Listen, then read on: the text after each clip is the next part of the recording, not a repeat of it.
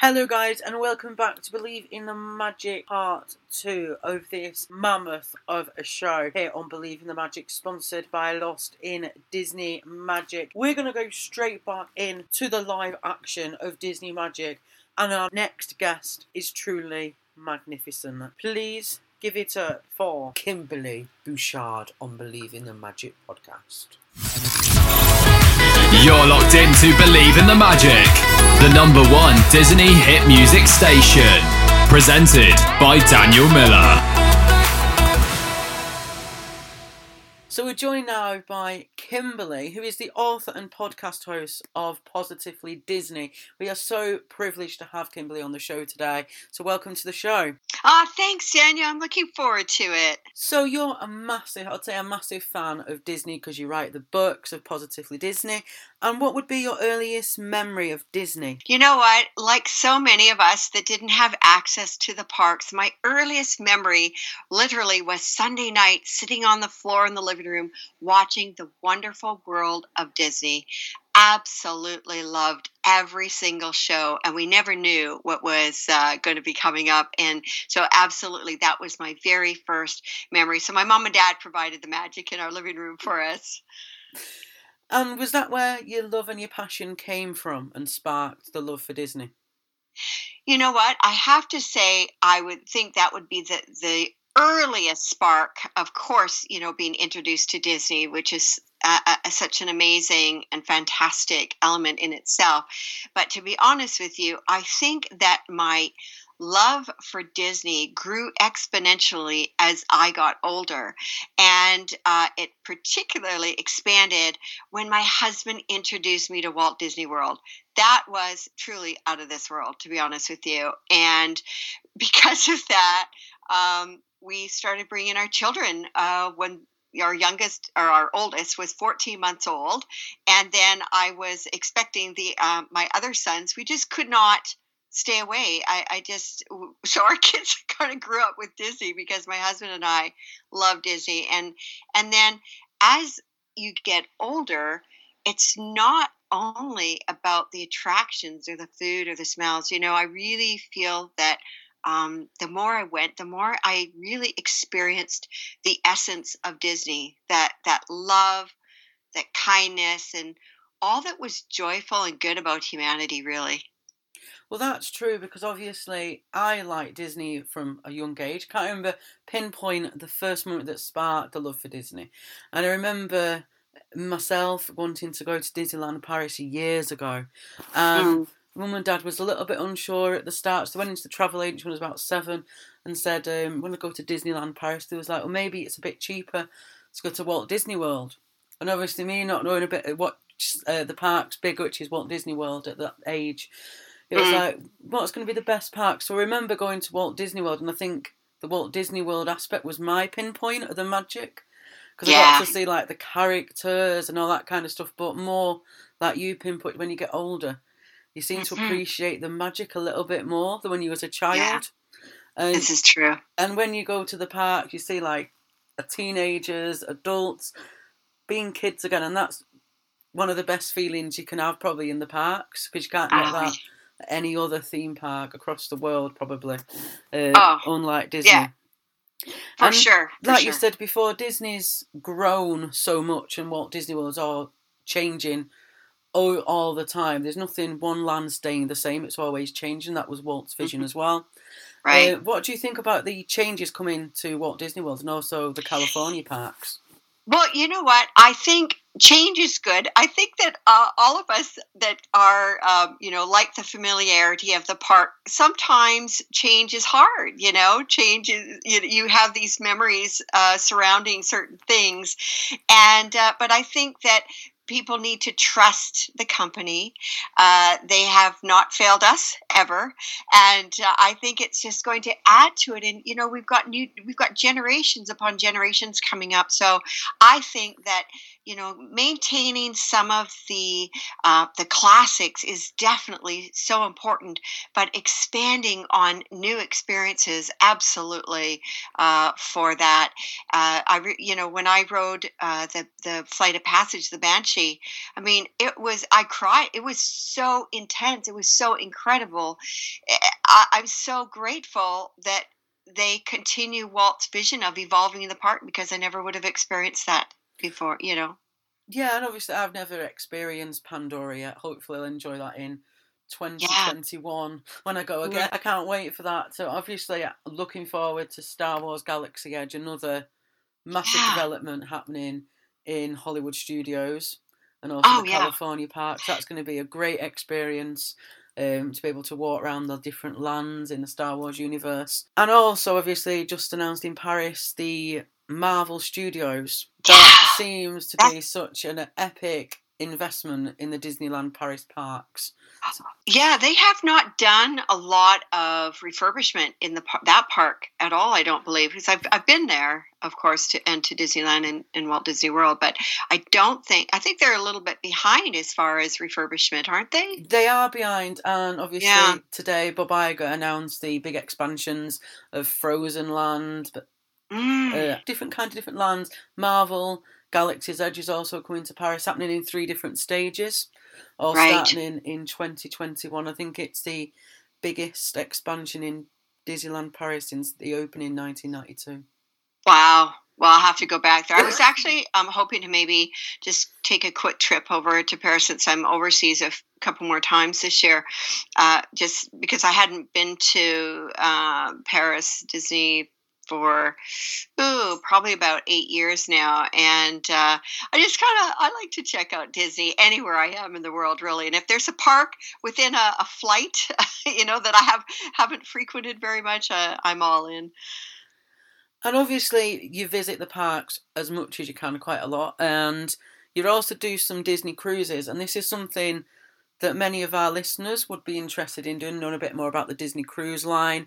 And I went to see last year the Disney Cruise Line, the Disney Magic in uh-huh. Liverpool when it docked. It's coming back in September, so I'm definitely going to make a trip out to see the boat again. Nothing mm. actually happens to go. You can't actually go on the boat, but you see it, and just seeing it, and the characters coming out, even interact with you on the side of the cruise. It is magical, and it looks really a really good experience.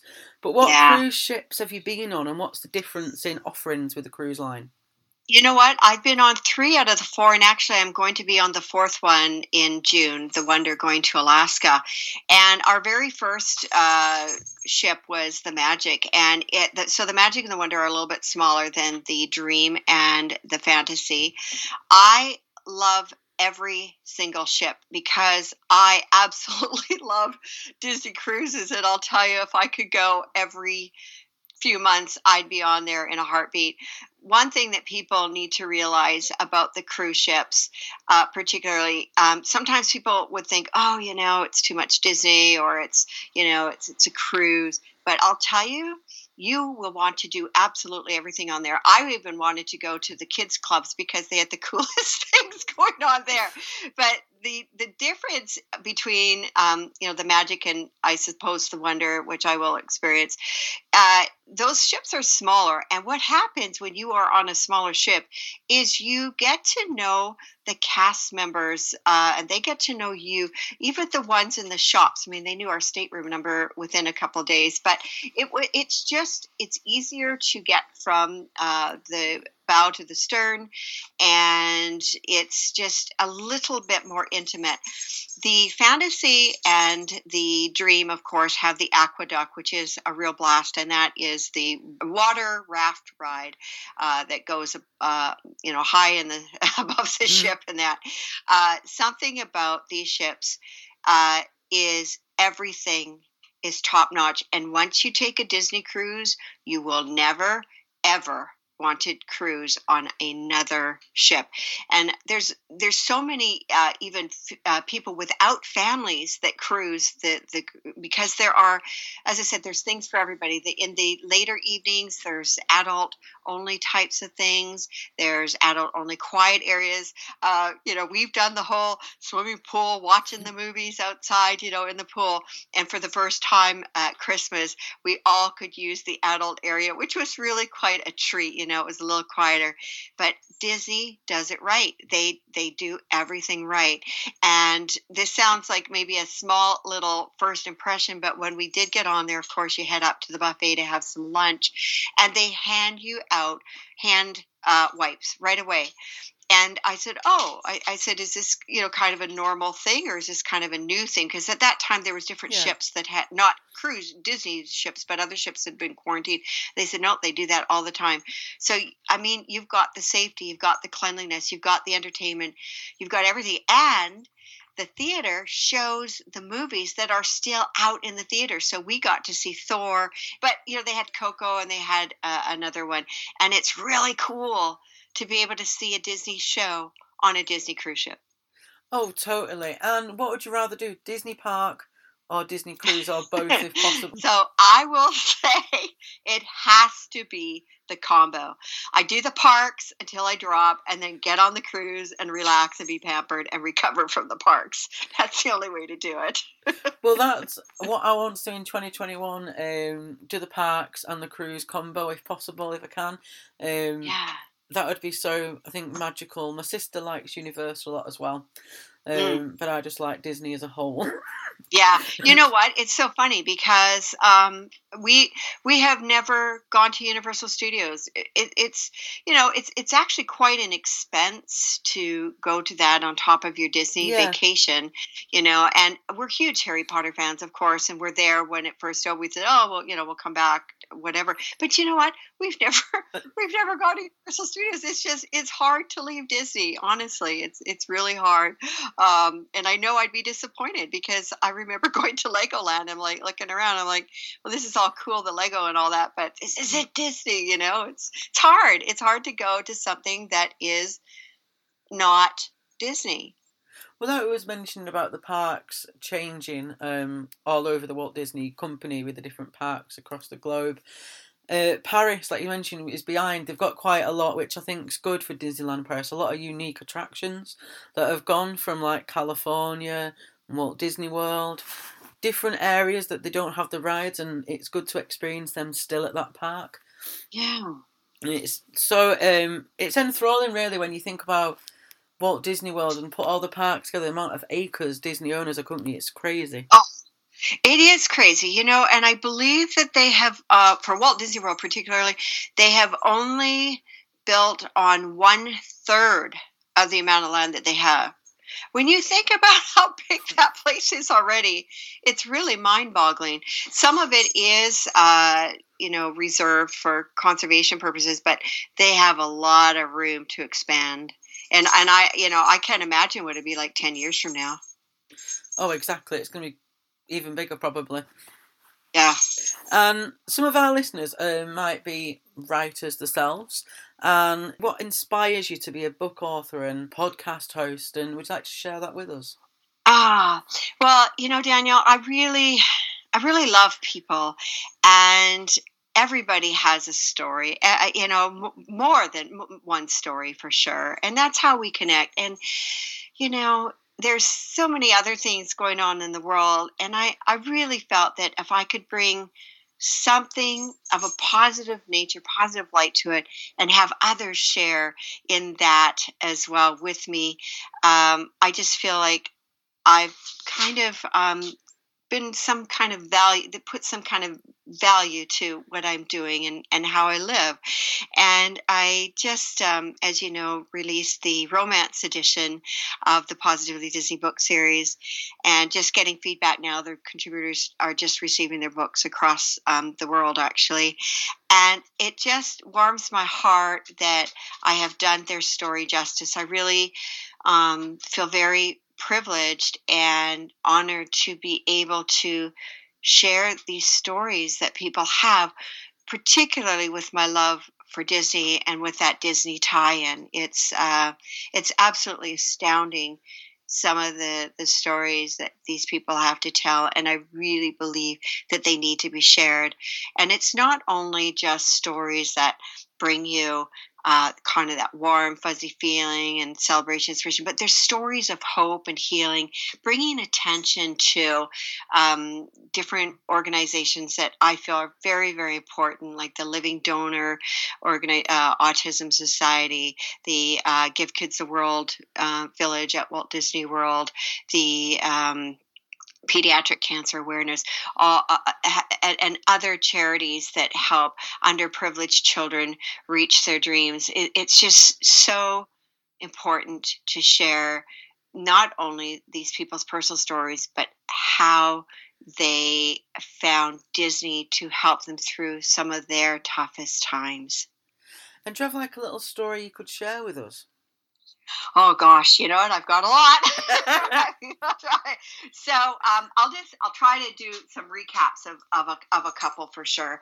Uh, so there's there's this one boy Hayden. He's uh, turning 18 now, autistic child, perfect pitch, and you know has uh, understood that um, people can be cruel, you know, uh, for, for, children um, uh, of with that happening.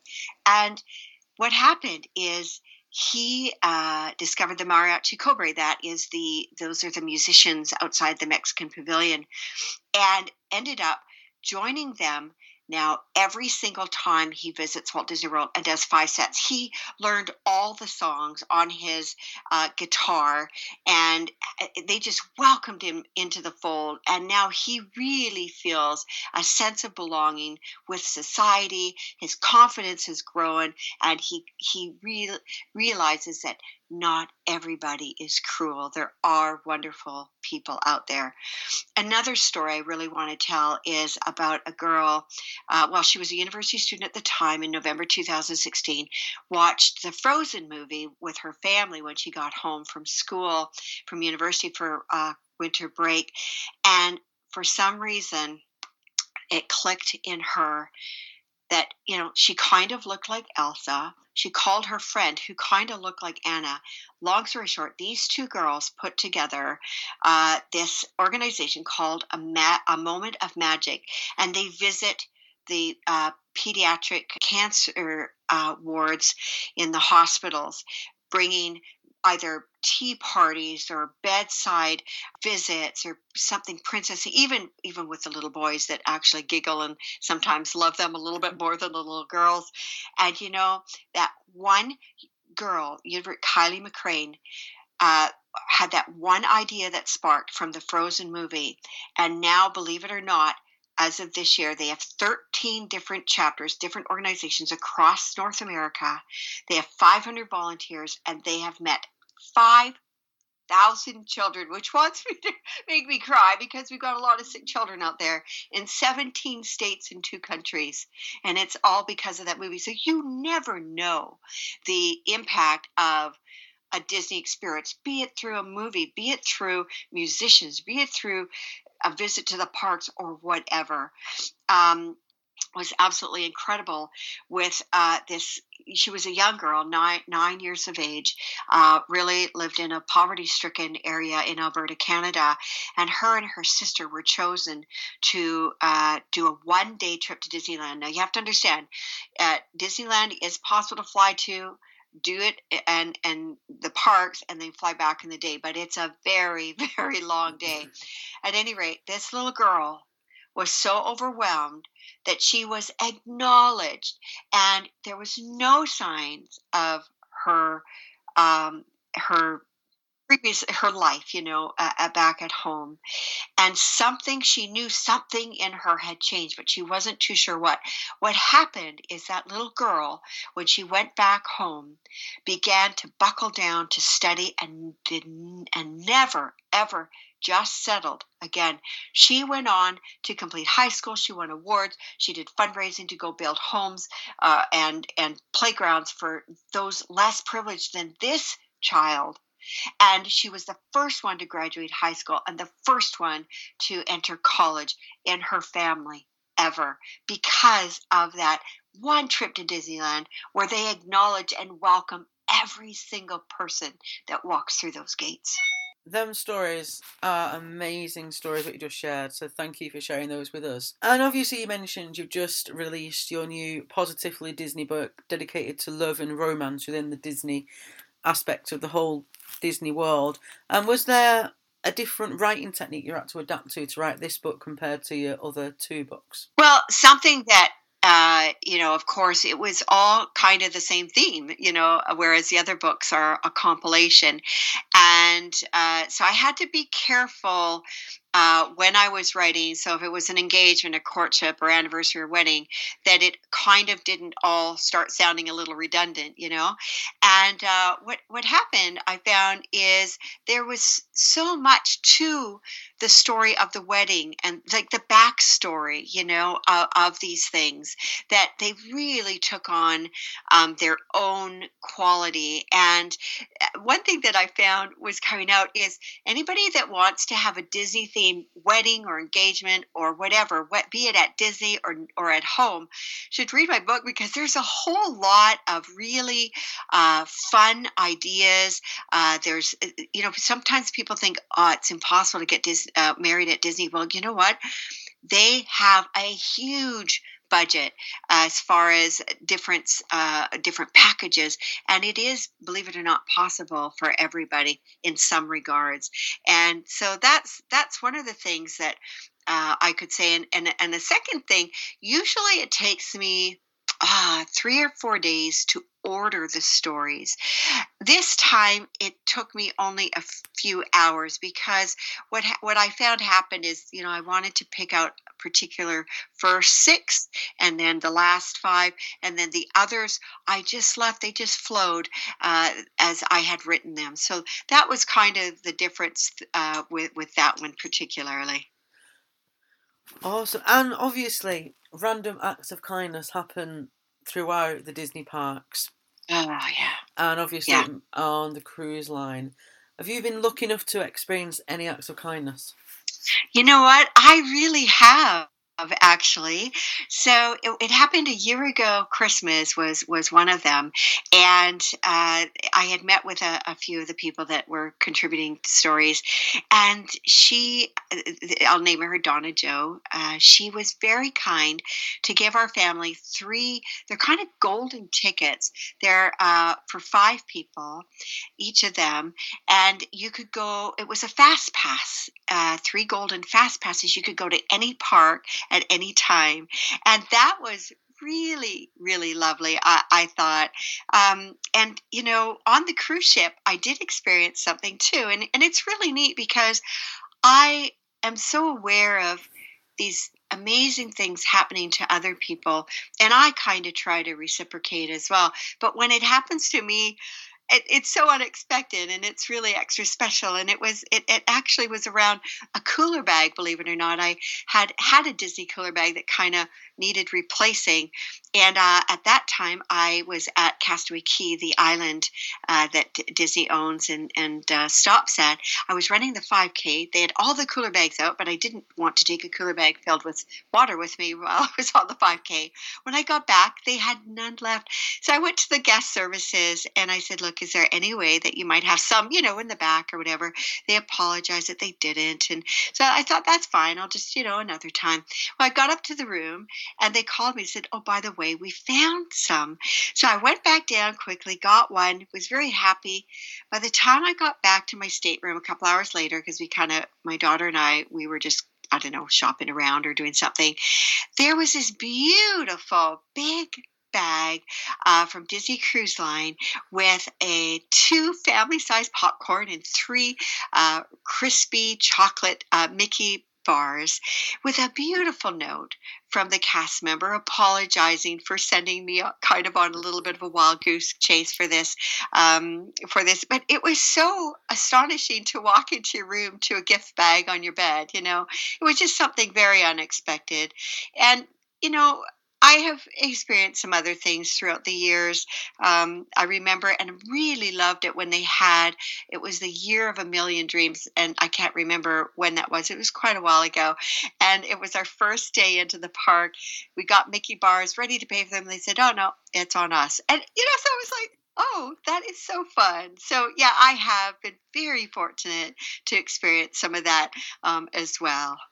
Well, my I've, I've experienced some um, acts of kindness. One on my last trip to Disneyland Paris. And I Oh. remember saying it was my sister's birthday because she was celebrating a 39th birthday at the time when I went over. Um, birthday was in September. We went to Disneyland Paris for Halloween last year.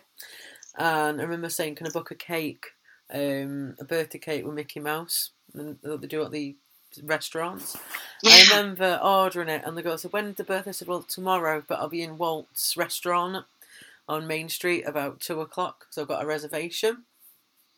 And she went, "Right, okay, no problem." So she was kept going back and and then she come back. She went, "I've got something to tell you. You've been upgraded from your room you was in before." And I was like, "Whoa!" so I oh. started, I I started to tear up and get really like excited because I Oh. got upgraded and we're staying in the main building instead of the building outside because we stopped in Sequoia Lodge. wow. Um, so we got upgraded and then we went out to Walt's, come back after the room, and then there was a note and a, bo- a big bottle of water. And on my sister's bed, they spelled out Denise in chocolate coins. My sister's there. I was like, did not expect that at all. That's so awesome. isn't it, you know, and I really, for anybody listening that hasn't been to a park before, I always say don't ever go out looking for the magic because it will find you it will come to you and and it doesn't necessarily have to be something that big but you know you'll you'll experience it you you will and um because you know sometimes people go there kind of expecting certain things and uh but it's so isn't it so wonderful when when things like that happen that are so random and so exceptional really? That good for you. Gosh that that's i'd love to have a room upgrade sometime. Well, like you mentioned, I think things happen when you least expect it as well. So when you don't expect it, things happen, and when you expect it, things don't really go to plan. i guess i believe so too think that's just a law of science. yeah i think so yes and there's murphy's law in there too somewhere i think And obviously, a big expansion for Magic Kingdom with the Tron coaster coming. Oh my gosh, I'm so grateful for that because I thought I've, I've got to figure out when I'm going to get to Shanghai Disney to experience that. So I don't have to go too too soon. Well, that was one of what I was going to say then. At the minute, I, lo- I love the version of Pirates of the Caribbean in Shanghai. Yeah, I think wow. that looks amazing. I know the one in Paris is quite good, but I've um, when we went on that in October, I counted two drops on the ride. Oh my goodness. But then when we went on it the second time, we only counted one, so I think they got rid of one drop.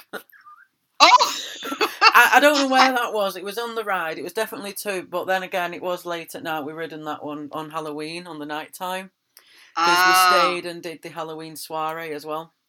Oh, fun! So we yeah, the, the up. Mickey's not so scary Halloween party. That's those are fun. Yeah.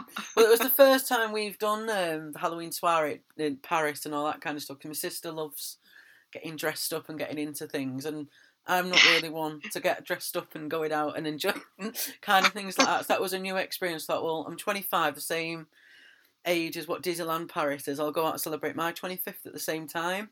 Oh, that's great. So I did all that at the while I was there, and it was good. But I don't think I'd do a soiree and uh, after party again in Paris because Okay. the only reason for that I think it gets a bit overcrowded.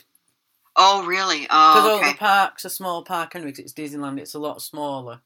Right. And they only do the Halloween party one night, which is actually on Halloween. Oh my gosh! So yeah, like and it Walt would be jam packed. spread it out a little bit longer. hmm And they have the parties on selected nights at Paris, they only do it on the 31st. So a Wow. lot of people go at that on Mm. that night. oh my goodness! I can't imagine uh, being one night like Walt Disney World. They start they start early September now for Halloween. That's what I mean. It's September. I think September would be good for Paris, to be fair, because they've obviously got the two parks. hmm Um, if they spread it out a little bit, they could do some in the studios and some in the actual main park as well. That's true. That's true. Instead of just doing it in one night in the actual main park. That that would be kind of interesting. I think you would probably get more people um, involved with that as well. Because you know what? I don't know about you, but it's always fun to dress up. It really is. And and when do you have an opportunity to do so? Not that often. Uh, at least not in my family anymore. So Mhm. it's it's another excuse, right, to just have fun and be a kid again and remember those Halloween days. Well, that's true. Well, obviously in Europe they don't celebrate Halloween like in America. Um, Yeah. They always say we do it different. We do we celebrate Christmas. Oh, they always say the American do like Halloween and Europeans do Christmas and all that kind of stuff. I don't know whether it's true, but I know Well- Halloween does look fun more in America and Walt Disney World compared to Paris. Yeah, yeah. Well, I know. Um, so I'm Canadian, and definitely the U.S. does Halloween much bigger than in Canada, and because of the Thanksgiving and the uh, Christmas season being so uh, close together here in the U.S. Because of course now I live in the U.S. Uh, it I think the Christmas is is spread out. So I know that Christmas is very special uh, in in Europe, in your neck of the woods, and it's it's just it's really uh, really interesting to um, to to be there at that time of year and compare it to the different countries because it, it you're right. You know, Christmas is huge in the UK. It's big here, not no, but it's just different, right? Yeah, totally. I think it's the same no matter where you are. Really, it's just a different tradition. Yeah. Do do it Yeah. just do it differently. I love about Epcot, by the way, when uh, if you ever get there around Christmas, you can experience Christmas around the world, and and there's the different traditions and different um, experiences uh, that they offer at each of the pavilions, which is really it's really fun. It's really neat. Well, I know I did the first time because obviously I went to Walt Disney World the first time back in two thousand, so it was just late nineties type thing. Type when went last time, I think it was May time. I went in two thousand, and we went to Epcot. And I think for me personally, I think as you get older, you get to like Epcot a little bit more. Yeah, I agree. That's uh, my kids say that's their favorite park actually now, and uh, I mean I love it all. I, I do. I don't even think I have a favorite park anymore because I, I just there's something in each of the parks that I absolutely love. Because at first I liked Magic Kingdom. I used to being a kid, seeing Mickey Mouse, Mhm. everything that was all at Magic Yeah. Kingdom. Um, but when I went back in June two year ago, it was definitely Epcot more. Because Mhm. I think we enjoyed, me and my sister both enjoyed Club Cool, with it being hot. Oh, yeah. Did you try? Why can't? Oh, the Beverly. Did you try the Beverly? I did try it. I didn't like it, my sister liked it, which was Oh, shocking. is it? That's the big thing. I, I, you know, and I tried it once. I will not try it again. But it's it's interesting, and it is. Isn't that lovely that they have something like that there, especially when it's hot and you can just try out all these Coca Colas from around the world. Which, um, you know, I, it, I, I think it's just a nice treat to be able to go in and do that. Well, I think Epcot's good and all now compared to what it was when I went in 2000 because of they've got the World Pavilions and like you mentioned. And when we went back in time, that wasn't there. Like I don't remember it being there. Um, and going back to that, I really enjoyed going around like different pavilions because I remember when I went two year ago and it was I was wanting a bar of chocolate from the UK. And I was like, I'm just craving some chocolate, but I don't know where to go. So I went to my sister. We'll go Epcot and we'll go to the UK. and I'll just go in the UK funny, pavilion. yeah. I went in there and I bought a little mint aero. And I said to the girl, she said, "You- You're from the UK? I said, Yes, I just need a bar of chocolate. you know what? So when we go there, we uh, go. We have to go to the Canadian Pavilion, and we will buy a chocolate there, a chocolate bar there, a coffee crisp or something, or we'll go to the UK because the UK chocolate is very similar to the Canadian chocolate. Um, so I'm with you there, Daniel. There's nothing like those, I'll tell you. Yeah, it's it's and and you know, as you know, the food there is wonderful, and it's really nice that the over the counter food is a variation of what they ha- offer in the restaurants. So you get a real choice, a real variety of of different foods. I I, I really enjoy that because we do most most of the time we do over the counter because we found that um, doing the table you know table sitting service we found that we are always running to our um, reservation instead of enjoying our park experience. well, this is what me and my sister experienced in Paris. What you just mentioned about that, we was in we went when we did it in Halloween. We only went on, I think it was two or three rides a day. Okay. And me and my sister were like, well, we only did two or three rides. Why didn't we do more? We didn't do It's a Small World. We didn't do Dumbo. It's like the classic rides. we didn't do, and they're like, the must do rides. And I was like, we was like, why didn't we? And then we worked it out. It's because we had meal reservations, sit down service, table service. Yeah. And it's like, the next time we go, which is in, got it booked, we're going for New Year this year. So I'm looking forward Ah. to that.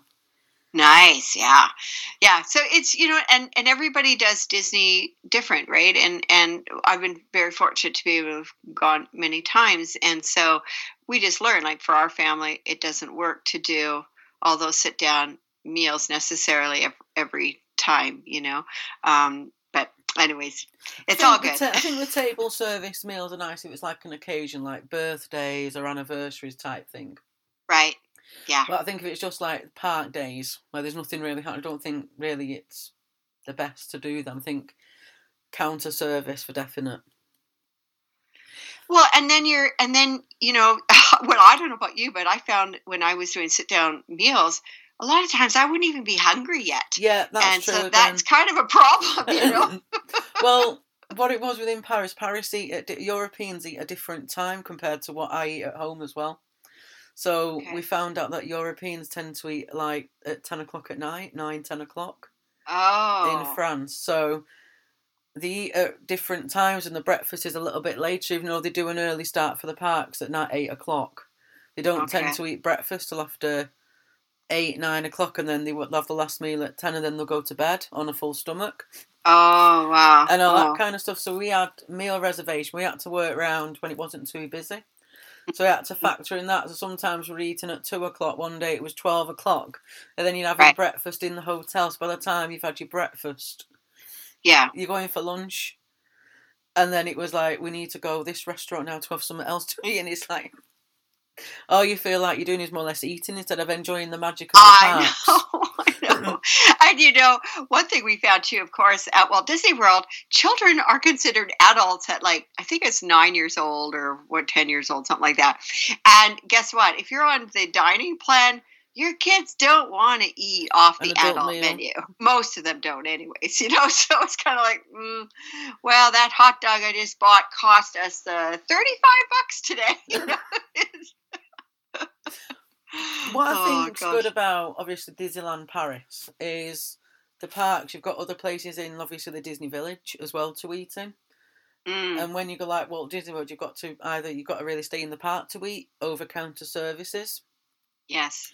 because there's no like downtown dinner's another end. of yeah, exactly. the park, whereas in Paris and obviously California, it's in like walking distance, so it's not as Right. far to walk. But for me, I think Walt Disney World's the better part, even though I like Paris.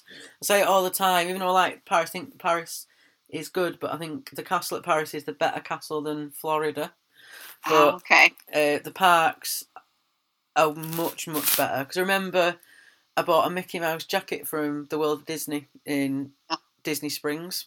Yeah. And one day I was on a train coming home, and a woman said to me, oh, "Have you been to Walt Disney World?" And she was uh, from California at the time, so she was saying, "Have you ever been to the original Disneyland?" I was like, "No. Hopefully one day I want to go because obviously the original Disneyland and the one Walt visioned and seen." She was like, "Well, I'd say definitely go to Disneyland in California it's a better park than Walt Disney World. There's too many things to see and do at Walt Disney World." Oh, Whereas California didn't. It's all in one like compact area. You can do it in a few days. Ah, So he was talking. Was like, well, I'd like to go, but I don't know whether I would go because the only thing what I think is different with that pack is the castle with the size of the castles. yeah. There, you know. So, um, something that I it's very odd when you're at Disneyland is you f- you know you're at Disney, but it feels off kilter if you are a Walt Disney World uh, person, and it definitely doesn't take you that long to walk to walk from one of the lands to the other. And as a matter of fact, the Dole Whip line is in conjunction with the Enchanted Tiki Room at Disneyland, which is kind of wild. Uh, something also I found like I like to. Um, we're starting to do um, more behind the scenes tour now that my my youngest is is old enough, you know, to do that because there's certain things that they won't allow you to do until you you know they're 16, and something that they have at Disneyland, which I really really want to do, is the tour that you get to go into Walt's apartment. I just really think that would be the coolest thing to see. Um, another thing that I think about Disneyland that my, funnily enough, my husband has never been. He, uh, I have been to to all the parks, but he's not made it actually to Paris Disney either. And uh, he's been past all of the Disney's like Tokyo and Shanghai and, and Hong Kong, but he's never been able to go in. And I do want to take him to Disneyland one day. I'm not too sure when because we've got a couple more trips um, at Walt Disney World this year. We're pass holders, so that's our go-to park. But something about Disneyland is it is far busier. There isn't really a uh, quieter time. I think, unless it was like the first or second day of school, when school is in, which I'm not sure when their school uh, is in, but I really find that um, every single time I've gone to Disneyland, it's been busy. And because of that, I think I would save my pennies and do a VIP experience so that you get to jump the queue and do all the all the uh, you know all the rides and have the tour uh, because one thing about Walt Disney World with having all those parks is you if you watch and manage your time that you're visiting the parks be it in the morning or late at night or whatever you don't have to do lines. I know that for us we don't do lines. The maximum we do is maybe 20 minutes but you would never find us standing in line for an hour or two for anything. People do do that but i just kind of uh, if I can manage my time better and eliminate the lines so that I can see more, that's the route I take. Well, that's true again, and obviously, Magic Kingdom. I like Magic Kingdom, and obviously all the Disney parks because obviously the magic bands. Um, yes. The keys to the magic. I think that's a really good idea, and obviously Paris have just brought out a new initiative. They're going to be rolling out in some of the hotels. So instead mm. of the park tickets, you get paper tickets. They're replacing oh. them now with a like a credit card. Okay. So if they don't like, know, like the technology of not tracking you and all that kind of stuff, think a lot uh. of ah. the French law went against that idea of using the technology for that. Uh, okay. But they yeah. like a card, and it's got all like your meal tokens on it.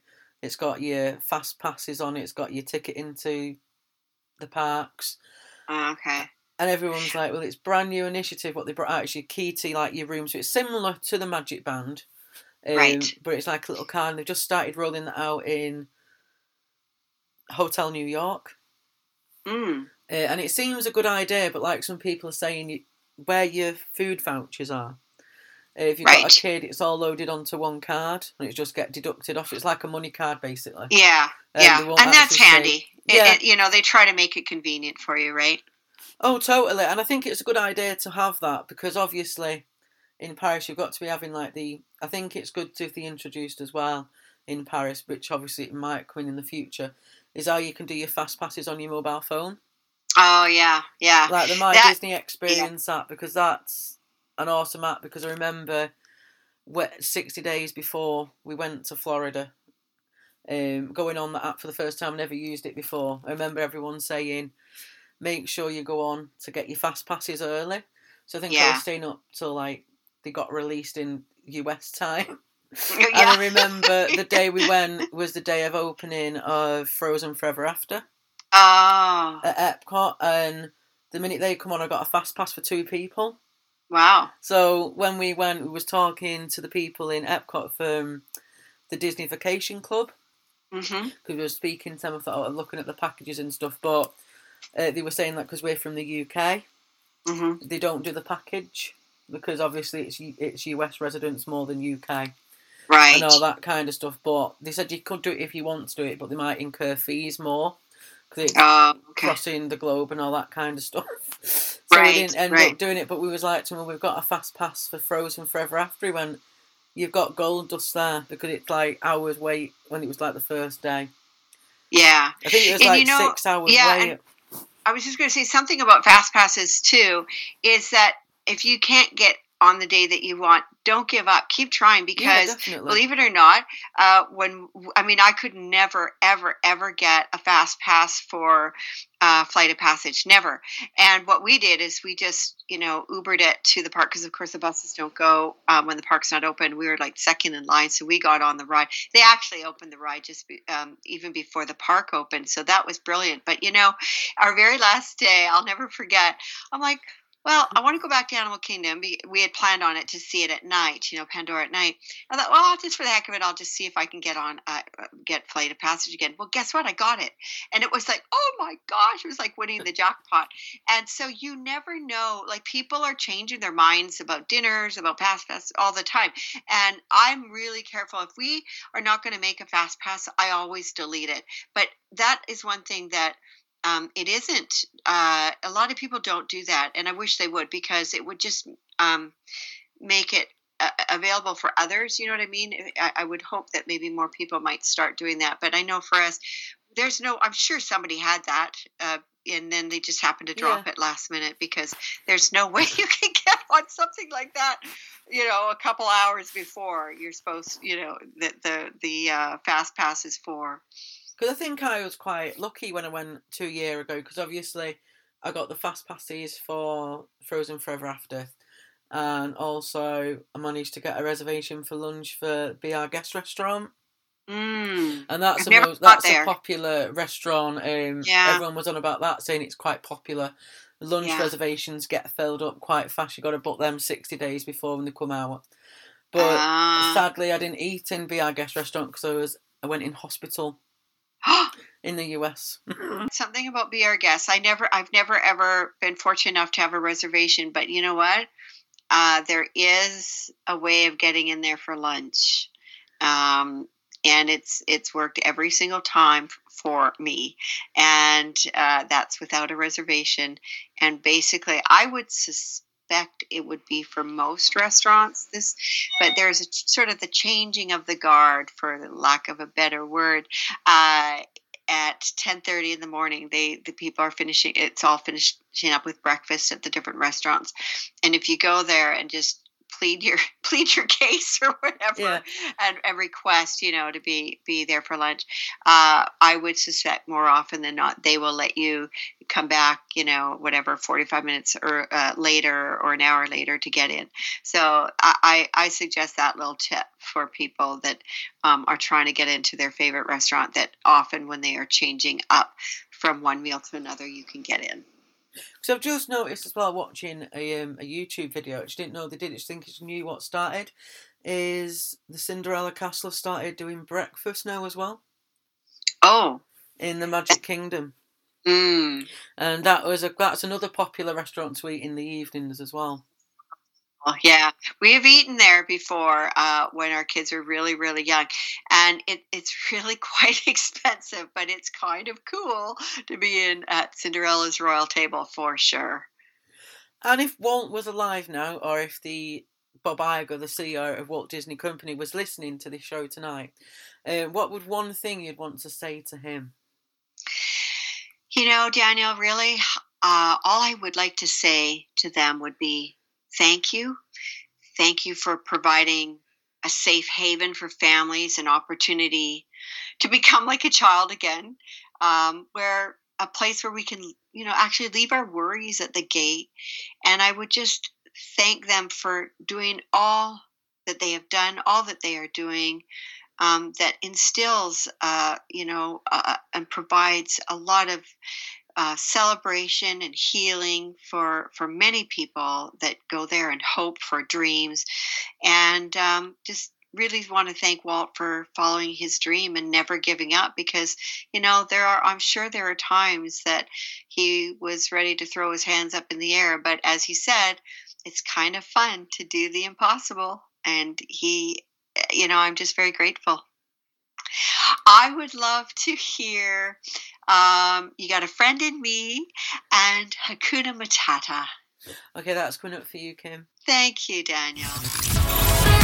You're locked in to Believe in the Magic, the number one Disney hit music station. Presented by Daniel Miller.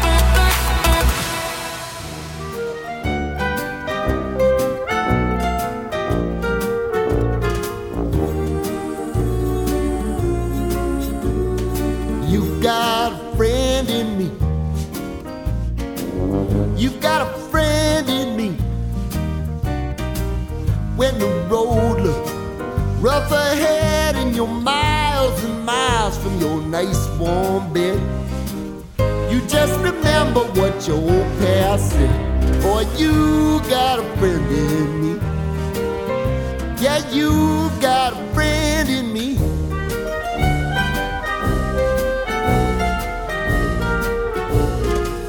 You got a friend in me. You got a friend in me. You got trouble, and I got them too. There isn't anything I wouldn't do for you. We stick together, see it through, cause you've got a friend in me. You got a friend in me. Now, some other folks might be a little bit smarter than I am, big and stronger too. Maybe, but none of them will ever love you the way I do.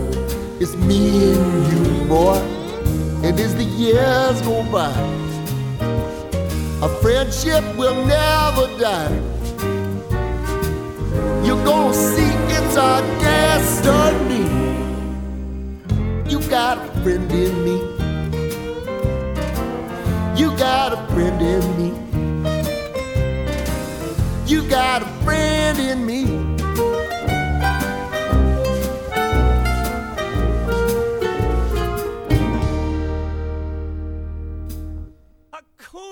Hakuna What a wonderful phrase.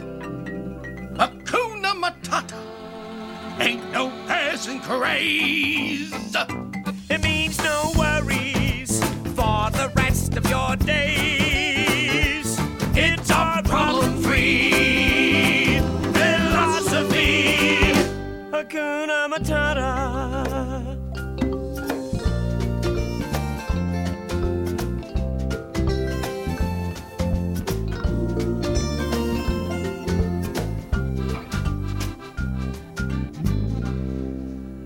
Why, when he was a young warthog. When I was a young warthog. Very nice. Thanks.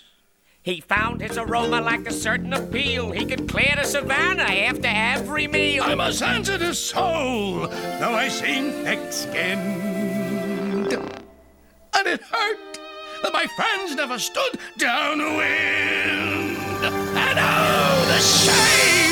Was a shame. What a change in my name! Oh, what's in a name? And I got downhearted. How did you feel? Every time that Hey, I... Pumbaa, not in front of the kids. Oh, sorry. Hakuna Matata.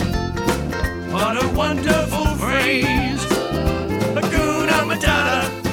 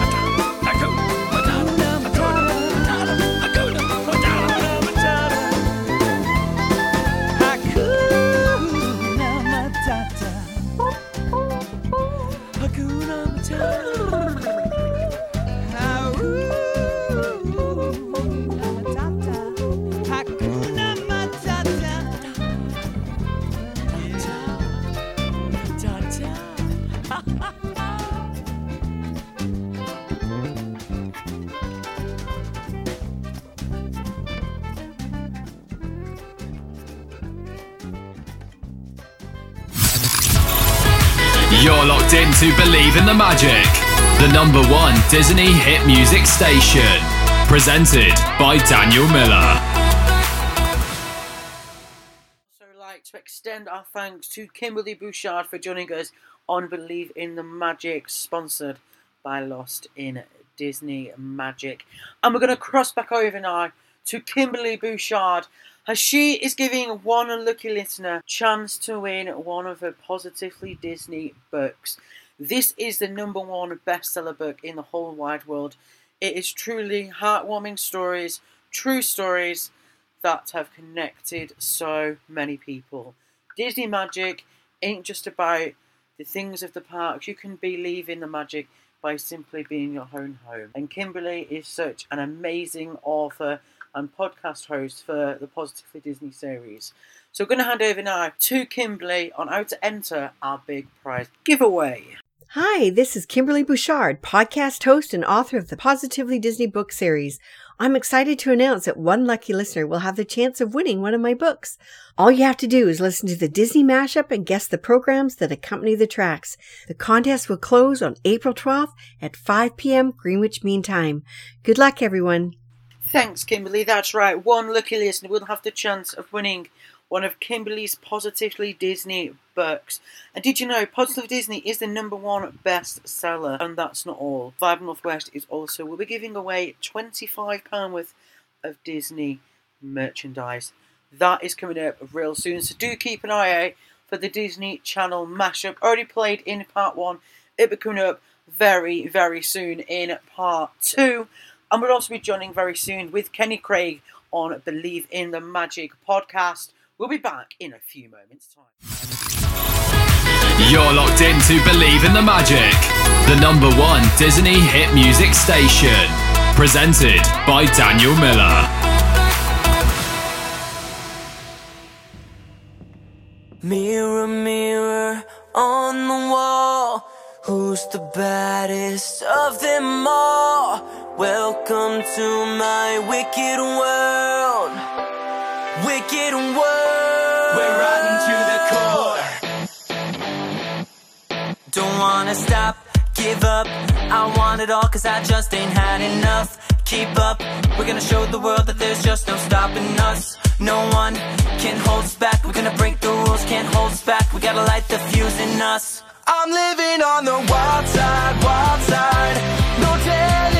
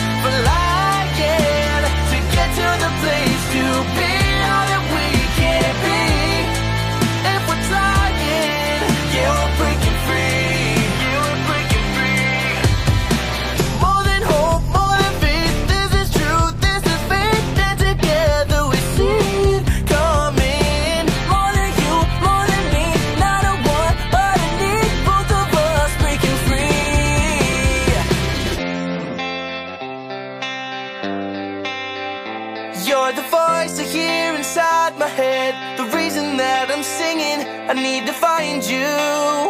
I gotta find you.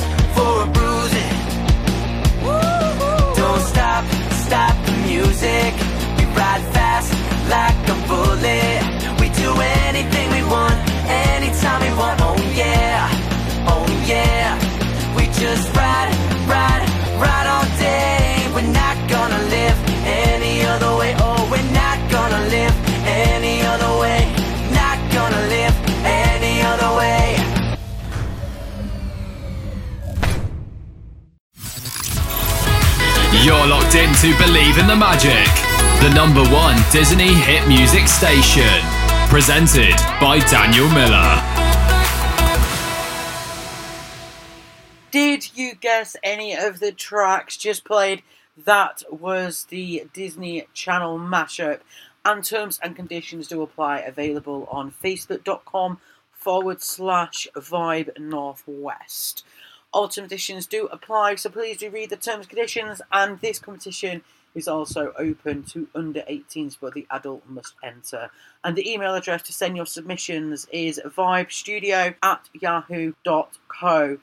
UK. Any entries made after 5 pm on the 12th of April will no longer be accepted. Everyone will be contacted on April 14th with their prize confirmation. So we're back on to the show and we're joined very, very soon by a mega special guest. Don't go anywhere, this is Believe in the Magic, sponsored by Lost in Disney Magic with me, Daniel. What an incredible show so far. We've already been joined by Liz Reed and also Remy Bruno all on this show, and we're very excited about our next guest on Believe in the Magic. Our excitement cannot get any much better than introducing our next guest. Let's play one song that actually takes us right in to our interview.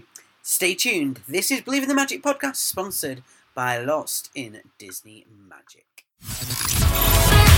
You're locked in to Believe in the Magic, the number one Disney hit music station, presented by Daniel Miller.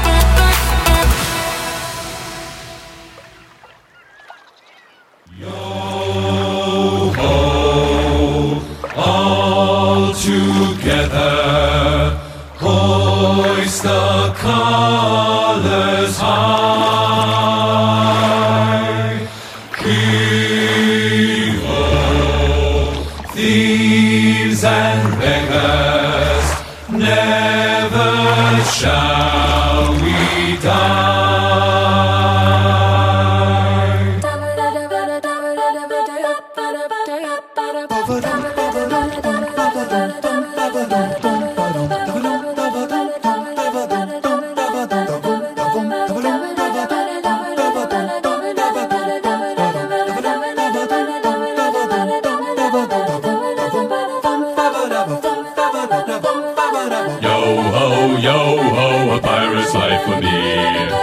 we plunder, we rifle, we loot. Drink up, ya heinies, yo ho. We kidnap and ravage and don't give a hoot. Drink up, ya heinies, yo ho. We kindle and char, we flame and ignite. Drink up, ya heinies, yo ho. We burn up the city, we're really a fright. Drink up, ya heinies, yo ho.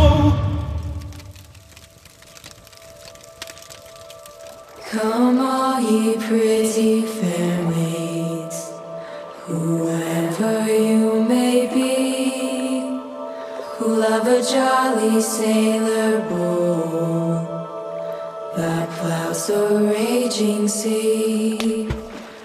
My heart is pierced by Cupid.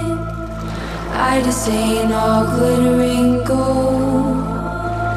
There is nothing can console me but my jolly sailor boy bum bum bada bada dum bum bum bada bada dum bum bada dum bum bada dum bum bada bada dum bada dum bum bada dum bum bada dum bum bada dum bada dum bum bada dum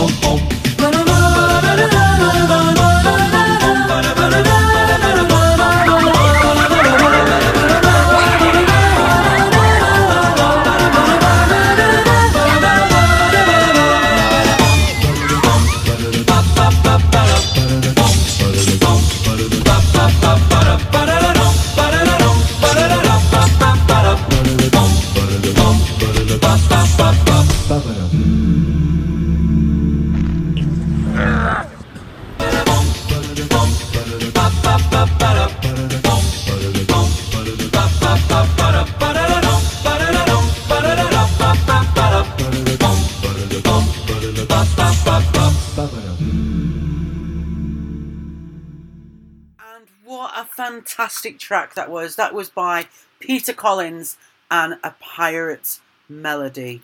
This now leads us into our next interview on Believe in the Magic podcast. This guest is such an inspiration. So, this, guys, is Kenny Craig on Believe in the Magic podcast. You're locked into Believe in the Magic, the number one Disney hit music station. Presented by Daniel Miller. Joined now by Kenny Craig over on Facebook. He's a massive, I'll say he's got a big following on Facebook, nearly 2,500 Facebook followers on his page, Disneyland Paris Addicts. Tell us a little bit more about that Facebook group. Hey, wh- wh- What it really was was a, a a woman called Nick Louise. She started the group uh, a couple of years ago. She wanted to start a, a little group based on you know Disneyland Paris. Even though there, there are a lot of groups kicking about, uh, sometimes with the bigger groups, you know, questions can go unanswered due to the extreme number of people posting. So she set up this group a few years ago and uh, asked me to join the admin team. So I, think it's I think it's nearly it'll be coming up for two years now. We've been doing it, and it's, it- it's a small wee group, it's a cozy group, but it's a fun group. And it's basically if anybody's got any questions in relation to their Disney holiday or you know. Uh, People asking what the weather's like at this a certain time of the year, and uh, because we're all quite experienced going to Paris, we you know we feel that we can give our expertise across, and we, we also welcome people to post things not just relating to Paris. Now, some some groups it's got to be re- related to that subject, whereas we welcome all sorts of posts from Disney cosplay to Disney bound. Even if people want to post these the old Disney clips that, that were out in the old days, the old melody tunes and everything, so we, we welcome all sorts. But it's a really nice welcoming wee group, and uh, you don't really get much drama on it compared to some other groups you get. But I think that's just to do with level of numbers. But we're, we've got quite a good wee number, and we're steadily getting near the 2,500 mark. So hopefully, when we reach that, we will be giving a wee competition and uh, giving some prizes away. And when do you remember your first early Disney memory? Oh, right. I was, I think the one that stands out for me, I was five years of age and I was given Peter Pan for my birthday on VHS back in the old VHS days. And I think, and, uh, and I dressed up as Peter Pan for Halloween that year because of it. Uh, so I, I think that's probably the, thing that the main film when I was a kid that went that got me really into Disney to be honest and and everybody wants to be Peter Pan or a Lost Boy but I think the older I got I think the pirates became more of an influence to be honest. Uh, but no I, I'd probably say the biggest memory for me is the earliest one was five years of age getting Peter Pan on VHS and just being totally blown away with it you know wanting to go to Neverland and all of that stuff. So I think that's what's kind of started it and it's become a bit of a, a mini obsession you know a, a healthy one at that but still a mini one And is that where your love and passion came from for Disney? I, th- I, th- I think it was, yeah, I think it was, yeah, because I, I saw a lot of these films before I actually went to the parks. So, uh, um, my, my generation, you're growing up, growing up in the nineties. It was that was probably, in my opinion, when some of the best Disney films were released. So you're constantly. You know, every year there was some new release from Aladdin to Lion King and Beauty and the Beast, etc. So I, I think it was probably that, that that made my love for Disney huge. And then it was going to the parks later on in life when you see a lot of the attractions that can relate to the films that you see and know inside and out, that's when you go, "Whoa, my my God, this is the thing for me." And obviously, Disneyland Paris announcing the three new lands Marvel, mm-hmm. Frozen, and also Star Wars Land. What land would Mhm. you say you're looking forward the most to explore? Uh, oh, that's a very good one. Uh, to, to, to be honest, I'm, I'm not the biggest of Marvel fans. I, I do like the Marvel films. I do I do think it is good that they're doing that because the Disneyland Paris was, always suffering a financial loss until the Walt Disney Corporation bought the biggest shares. But I'd probably say I'm, I'm looking forward to the, the Frozen bit, the, the Arendelle bit, because I mean it, it, looks like home at the moment, but it, it, it just looks fantastic with that big lake, and you and you see you zoom in on the picture, you see some boat coming across it, and I, th- I think that the Frozen bit will be absolutely will be stunning to see, and the fact they're building a castle there, I, I think I think that'll be the most picturesque bit in the whole theme park. To be honest, Well, I was. Um, I think it would be a good experience as well because obviously, uh, Anna and Elsa aren't appearing in the parks currently due to the massive weight they had when they 1st came Mhm. out with the film. I think it would be good if one of the castles, probably the Arendelle Castle, more than Elsa's Crystal Palace um, Uh-huh. type thing. But I think it would be good if they did like a meeting dining experience Oh, that would be good. That, because it be works very good. well. Obviously, with Be Our Guest in over in Orlando, in Florida, Uh-huh, which is absolutely be, gorgeous. Uh huh. I think it'd be a good experience for Paris to do something like a dining package where you can meet not just Anna and Elsa, obviously Kristoff and Olaf. Um, well, that that would be that would be good. But they should maybe even look into that in the Marvel experience because you you know how in Paris you get dining with Disney princesses. It doesn't really cater for, for young boys. So even like a dining with um, with Marvel characters, I think there's a loose talk of that being introduced in the Hotel New York when that changes into the Marvel Hotel. I think there's a loose talk of a uh, Marvel dining experience, which I think will cater to, to, to boys as well as girls. Because there's a few things for the dining experience they could actually do. Because obviously, some of the dining experience now in Hollywood studios um, will be closing, obviously, because of the Marvel expansion. Yeah. Um, Uh-huh. But obviously, like you mentioned, the Marvel, it'd be a good experience for that. And also, maybe bringing the cantina and meeting the Star Wars characters as well. That would be really good. That that would be brilliant. Yeah, because I think m- most of the times in Paris, the, the, the, the, probably the, most time you would meet the characters is if you're there for season of the Force. Because when, when I went, when I've been in Paris, I've not been at the season of the Force, but any other time I've been in, we've not you not really seen any Star Wars characters. Uh, even at the Halloween party, I know there was a Chewbacca at this at the soiree party, and we missed we missed that character. But you don't really see them walking about as main characters as frequent as you would see, you know, Mickey, and Minnie, and Goofy, etc. So I think that would be good to expand on that because it's good getting the younger generation into Star Wars because it's an absolutely amazing franchise. Well, obviously, it's uh, always expanding with the Star Wars universe and all that kind of canon universe. It is. I think really that was the most surprising element in the whole announcement was the Star Wars land. Because obviously they're building in Anaheim in California, Oh, and Walt Disney World. Uh-huh. It was beyond anyone's expectations to get Star Wars land over in Paris. And I think it's good how the Walt Disney Company are staggering it as well. They're not just opening all at once. That's right. I, I'm- think it's something like I don't, I know if they're starting it in 2021. I might be wrong, and I think it's going to end in 2025. Again, I might be wrong. These are just numbers I've seen online, but uh, I, I, I think it's I think it's good to stagger it, so they don't hit you all at once with it. So it gives you a chance to enjoy each attraction while you know each land while the other land is being built. I, I just hope though that they don't touch the Tower of Terror and change that into a Guardians of the Galaxy ride because I, I think there's something classy about that. I, I, I think that's one ride that should not be touched, to be honest. Hollywood Tower Hotel is going for some uh, renovation soon as well.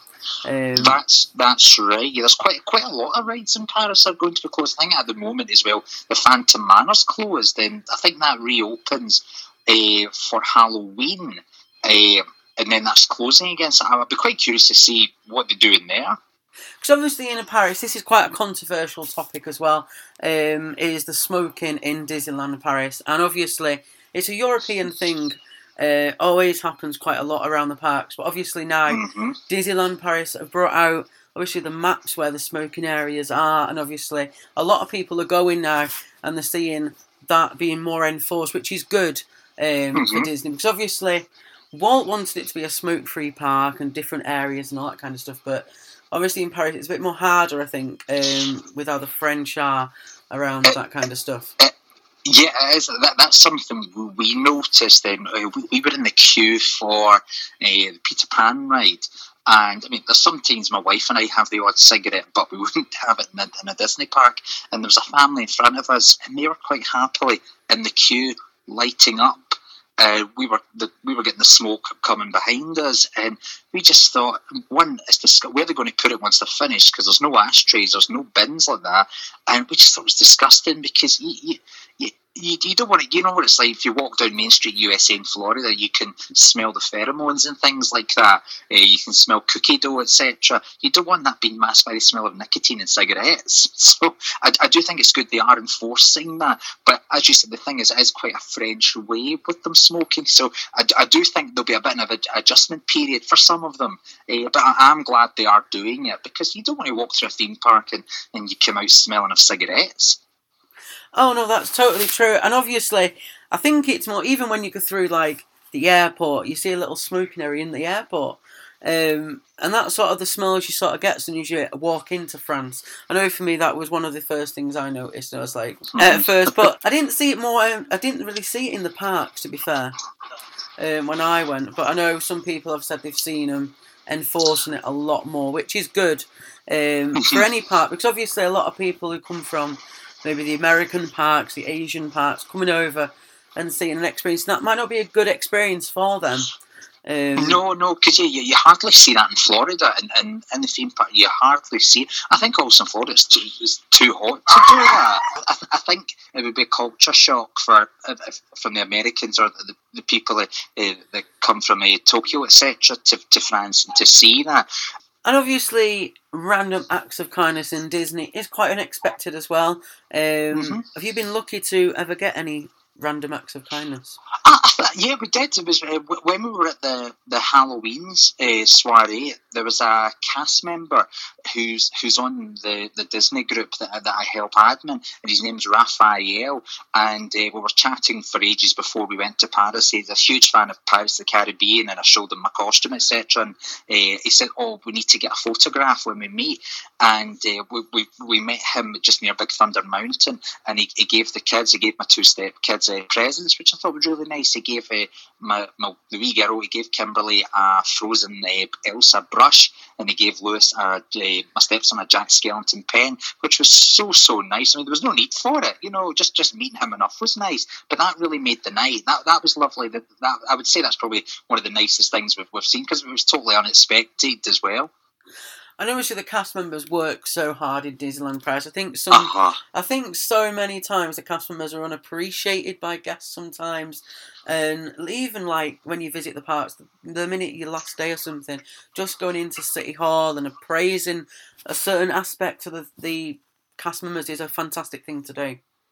Well, that, that's what that's what we well we didn't go into City Hall, but what we did was uh, we tweeted uh, Disneyland Paris uh, with a photograph of me and the cast member, and you know basically sang his praises. So uh, hopefully, you know, it did go back to him. But when we met him, he was only on a temporary contract. But then I think a few weeks after, he then sent me a message going, he's been uh, upgraded to a full time contract. And I think he's now stationed at Hyperspace Mountain and absolutely loves it. So, so good on him. So obviously with Space Mountain, that's now Hyperspace Mountain, obviously reverting mm-hmm. soon, I think, back to its original state. I think that's I like Hyperspace Mountain, but I think Space Mountain Mission Two was better. That, yeah, I, I, think I think the whole steampunk feel of the original ride was good. I, that's what I loved about it. I, prefer that Space Mountain than the Space Mountain in Florida and Walt Disney World. I think the one in Paris is more intense, and uh, it's, it's quite funny how some of the planets are actually oversized cookies projected onto the wall. That, that, that's something a lot of people don't know. They're chocolate chip cookies that are projected that look like planets eh, and asteroids, etc. But yeah, I've, I've not been on Hyperspace Mountain yet. I'll, I'll, be hopefully going on that this year when, when I go back for Halloween. But I, I, I, again, I do like the old steampunk because I think that tied in really well with the Nautilus ship, uh, submarine that's there. So I do think that whole steampunk look vibe really, really worked. And to us, I don't think it should have been touched, but, but that's just my opinion. Because obviously, a lot of people are saying as well with the Star Wars land uh, being planned for the expansion with Walt Disney Studios. Technically, Paris already have a Star Wars land, a small land in Discoveryland, and the the idea is will we uh, end up with two parts of the Star Wars universe? Will we end up with the one we've got now in Discoveryland, or will they change that and put like Star Tours over in the studios?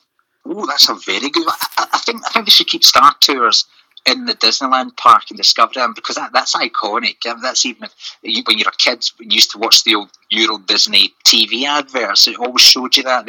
I think that what's good about that? I think that shows classic Star Wars, you know, like Empire Strikes Back, uh, A New Hope, etc.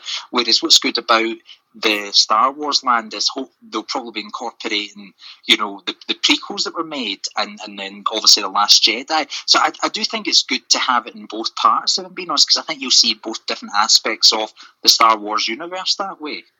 And obviously, Paris reopened Pirates of the Caribbean a few months back now in Disneyland mm-hmm. Paris with a refurb. Obviously, adding in the elements of Captain Jack Sparrow.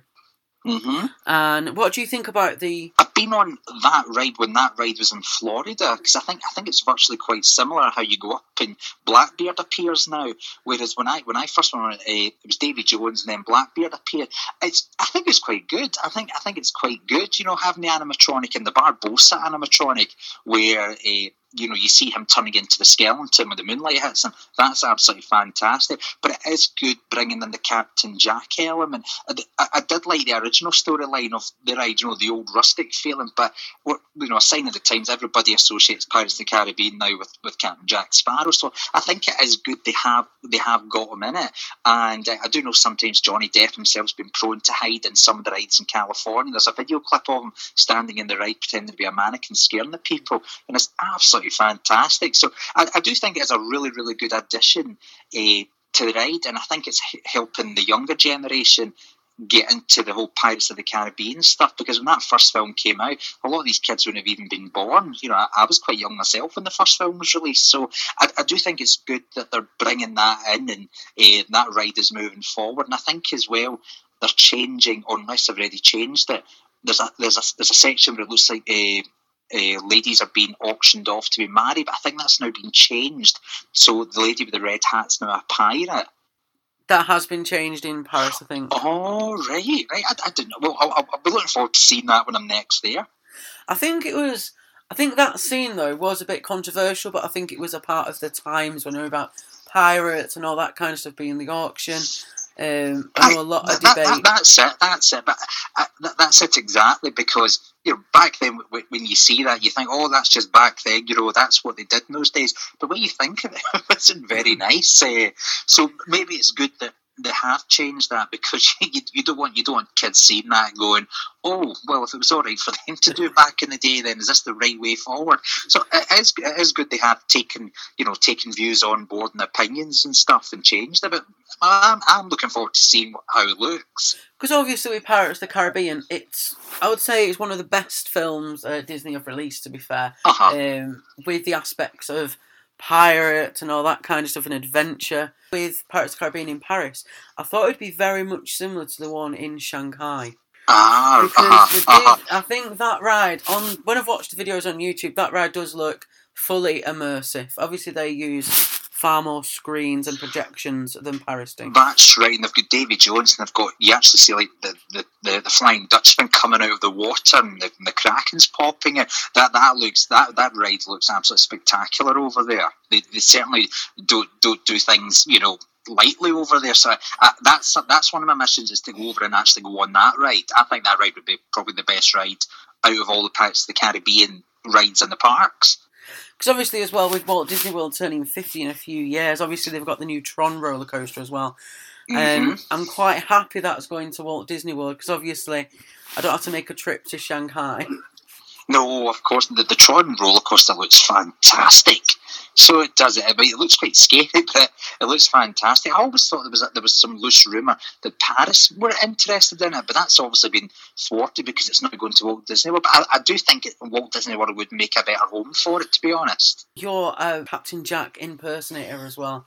And Uh-huh. can It's really well. It's uh, it's really just the, the the funny thing with, with working as, as as a Jack Sparrow lookalike It's uh, you, you don't really know where you're going to be placed. Uh, you'll get a phone call like uh, I've got my own website, or I'm with a few lookalike agencies, and they'll contact to go, "Oh, are you free for an event?" You know, in Yorkshire, an event up north in Aberdeen on a date. But in terms of public events, and th- th- there's uh, like a lot of pirate events that happen all over. You know, There's the Liverpool Pirate Festival and uh, th- uh, things like that. And there's Hastings Pirate Day that's full of hundreds of jacks. But for myself, at the moment, this, is, this will benefit people that live in Scotland if they want to pop along and say hi. Is uh, I'm doing a Pirate Day at Heads of Ayr Farm Park in That is in July, and then there's also a big canal festival in Kirkintilloch, just outside Glasgow. But I'm doing. I've got a friend that does Davy Jones with me, so I've got him coming along, and his costume is fantastic. He actually got asked to leave the Magic Kingdom at the Halloween party because so many people were bugging him for photographs, and he got told, "You either need to take the mask off or you need to leave." So his costume is incredible, and uh, me and him, we actually went to the one of the Glasgow uh, premieres of the the last Pirates of the Caribbean film. We were we were asked to appear for on behalf of Odeon, and we were we were seeing the film afterwards, so we were getting some funny looks walking in with our popcorn dressed up as Captain Jack and Davy Jones. But, but no, it's, it's really good fun. But yeah, if any people want to come along and, and see my website's uh, www.captainsparrowlookalike.com and I always post me updates of you know where I'm where I'm going to be making port and things like that. And people are more than welcome to pop along and say hi. Um, I usually give out Aztec coins to people, and my mate Davy Jones, we give out uh, stickers that will say either Team Jack or Team Davy. So we usually go up to the kids and go, right, which, which crew do you want to go in? So it's, it's good banter. It's good family fun banter.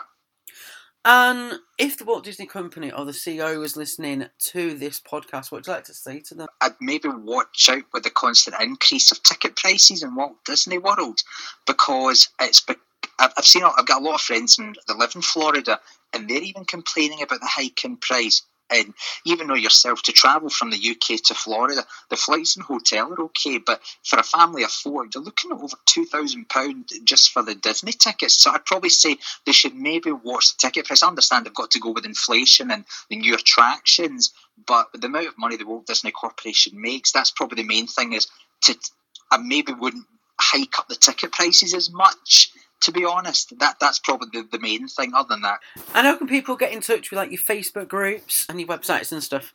Yeah, well, on the, the Facebook group, they would just need to search Disneyland Paris Addicts, and either myself or one of the other lovely admins in, in the group. We've got a, we've got Nick, we've got Emma, um, and we've got we've got Laura as well. So they, they would ex- just accept it, and we usually always encourage if you join, if you know if you get accepted, just say hi, just so we know that there's somebody new there and we can welcome them. And from my website, as I said, the best thing to, to contact me in relation to any pirate events or uh, what I'm what I'm doing is a uh, uh,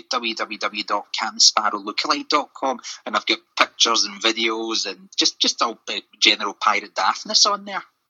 And to end our interview today, what two tracks would you like to be played? a good one that, that because it actually reminds me of my wife. It's, it's quite mushy mushy. Is uh, "You'll Be My Heart" from Tarzan, uh, the Phil Collins song, and I'd, I'd probably say if you could play uh, "Yo-Ho: A Pirate's Life" for me from the Right, That that those two tracks are probably amongst my favourite. I'll definitely get them played for you. Is there any shout outs or anything you would like to do as well? And said, "Yeah, I'll just I'll just give a, a, a shout out to, to all my crew that helped me do pirate events. A shout out to my lovely wife Claire, and my stepkids Lucy and Kimmy. I, um, they'll be listening though, just, and uh, they've always been a great support. Even you know when I first met them, uh, they were even taken back that I like to dress up as a pirate and get paid for it. But uh, no, they've been an absolute great support, and probably a shout out as well to everybody that, that listens, that's on the group, and all the lovely admins of the group. And it's just hopefully everybody all stays friendly because that's a nice community. The Disney community is very friendly, so it would be nice that that it kept that way. So yeah, just a shout out to everybody that's listening, and uh, hope everybody's safe and well. Yeah, and that ends us for tonight. So thank you for joining us, Kenny. Oh no worries, thanks very much, mate. Thank you very much.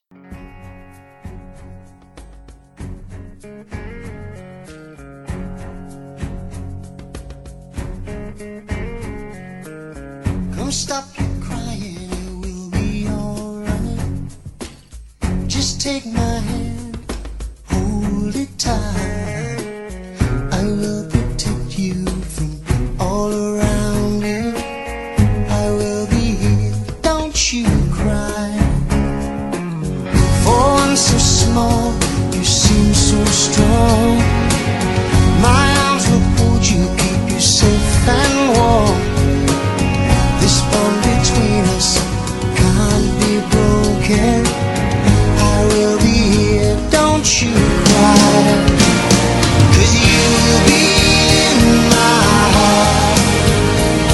Yes, you'll be in my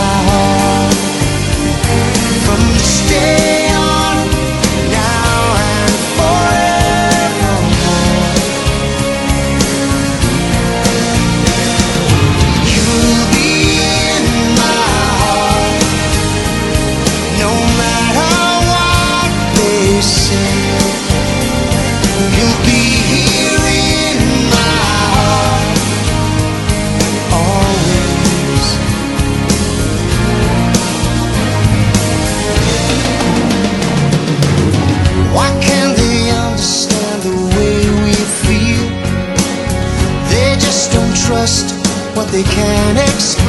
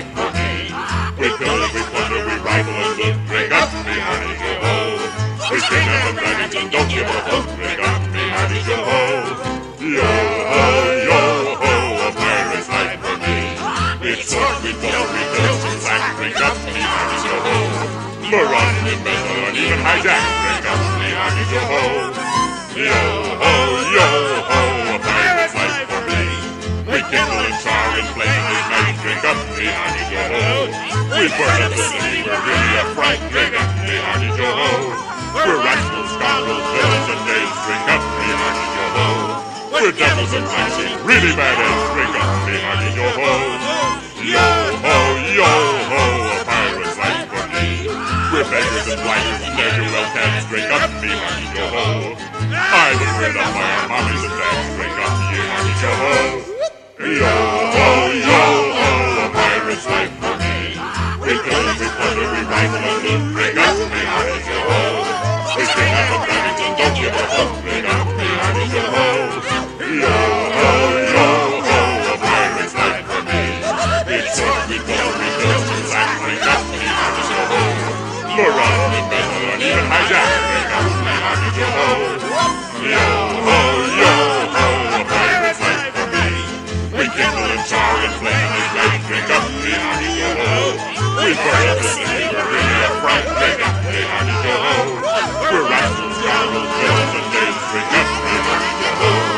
We're devils and really bad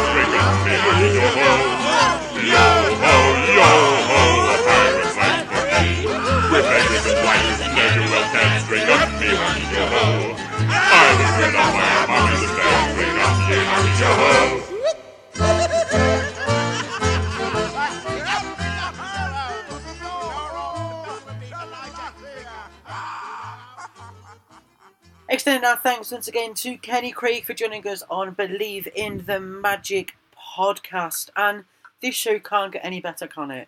And we're going to be carrying on with the show. No more guest interviews, but we're going to be chatting more about more land expansions. Now is today, which is actually Thursday. You'll be listening to this on Monday. Disneyland Paris have announced an expansion to the Disneyland Village over in Paris. We're chatting a bit more about that a little later on. But we'd like to highlight some uh, massive events happening over in Disneyland Paris. This was actually forgotten to be talked about by Remy on the show, so he has sent me some notes, and we're going to chat a bit more about these as well. So, new annual pass events for Infinity and Magic Plus holders for the first time on the 30th of March for Infinity holders, and we'll celebrate the Tower of Terror 10th anniversary, and the people attending that event will receive a special pin and lanyard. That event has already sold out. It's going to be such an incredible event, especially with the theming of the Tower of Terror. That would be such an incredible event, and there's going to be more events for annual pass holders this year over at Disneyland Paris for sure. Also, they have a brand new line of merchandise for annual pass holders, which are available for Infinity and Magic Plus. This includes pins, lanyards, cups, along with other cool products. These will be available from Flora's Boutique on Main Street, USA. And I am not just saying this, hand on heart, they do look fantastic. And if you are an annual pass holder, definitely go over to Flora's. Have a look around as well. It, everything on Disneyland Paris is themed so, so good. But the annual pass merchandise is such a good thing for Disneyland Paris to have. As well as that, the Festival of Pirates and Princesses hits Disneyland Paris this month, running from the 30th of March to 30th of May, with new exciting characters during the parade. Will you be a fair maiden, or will you be a rough scallywag and join the Pirates team? And also, they will have such a new, incredible flow on that parade. This parade is all about your interaction. They'll be going down Main Street and stuff uh, so many different times. One time you could be on the princess team, another time you can be behind the pirates. It's such a unique experience that Disneyland Paris are bringing the pirates and princess event to Disneyland Paris. If you're in Disneyland Paris between those dates, do go along and enjoy the Festival of Pirates and Princesses. Also, Electroland returns for its second year this summer with more acts and more nights than last year running on the 29th and the 30th of June 2018 in the studios. Tickets are on sale now, and this looks truly a magnificent event. if you've been to Glastonbury, it is so much more. You're in the middle of the magic of D- Walt Disney Studios, and obviously there's going to be massive expansion happening from 2021 through to 2025. What an epic way to celebrate Walt Disney Studios in Paris by going to this event, Electroland. As well as that event, we have the Magical Pride, and it returns for its fifth year. We only actually thought it was the second year, but it has been confirmed by Disney. It's the fifth year, and it returns this autumn. With exclusive and special events, merchandise, and ride opening late for those guests attending. Magical Pride is the 11th to the 14th of October, and packages will be on sale soon. Once those packages do go on sale, Lost in Disney Magic, our sponsor, will be posting out information about this Magical Pride event. It is such an amazing event as well. Another event not to be missed. Also, Halloween happens every single year on the 31st of October at Disneyland Paris. They call it the Halloween soiree. It's not the Mickey's Not So Scary Halloween party they have over in Walt Disney World, but it's just as fun and exciting. Last year, the Main Street Ghost wasn't there due to the 25th anniversary. They will be back this year, back on Main Street where they do belong. It's going to be bigger and better than last year, and also we have the reopening of Phantom Manor. And the question goes will we have a layover for Halloween? Will there be a different theme? Will we have similar to Disneyland in Anaheim? Will we see Nightmare Before Christmas theme Halloween and Christmas layover? It'll be cool to see that, or will we have something totally different? We'll have to wait for the Halloween season to get started over in Paris, but that will be here before you can say, believe in the magic. Trust me, it is crazy. And loads more events happening in Disneyland Paris this year. It's such a big year. And obviously, with the land expansions, more to be seen very soon. Before we chat a bit more, we're going to be playing this song. This was the fir- this was out of the film Coco. This is Remember Me. It is the upbeat version, and we'll be back very soon to talk a bit more about Mary Poppins Returns and also a little bit more about the new land, new expansions happening in the Disneyland Paris Village. We can't wait. Stay believing the magic with me, Daniel. And coming up is Coco and Remember Me playing on Believe in the Magic. Remember me, though I say goodbye. Remember me, don't let it make you cry. For even if I'm far away, I hold you in my heart. I sing a secret song to you each night we are apart. Remember me, though I have to travel far. Remember me, each time you hear a sad guitar.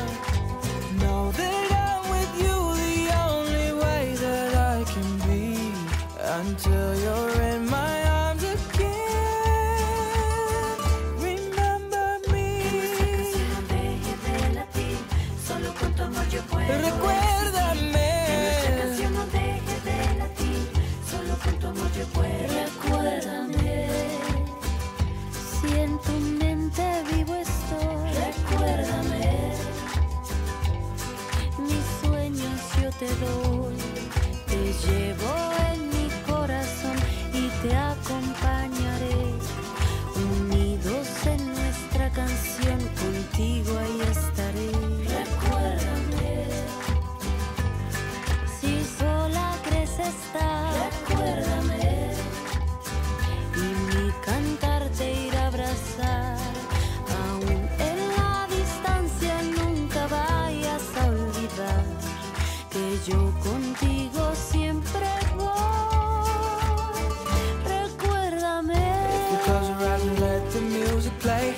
our love alive, I'll never fade away. If you close your eyes and let the music play, keep our love alive, I'll never fade away. If you close your eyes and let the music play, keep our love alive, I'll never fade away. Remember me, for I will soon be gone. Remember me,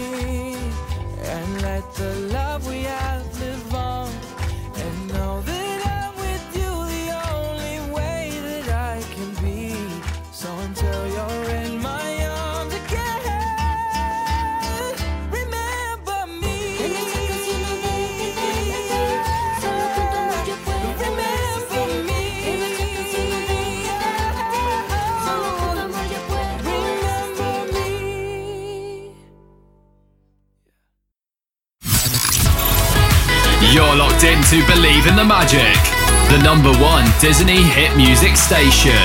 Presented by Daniel Miller.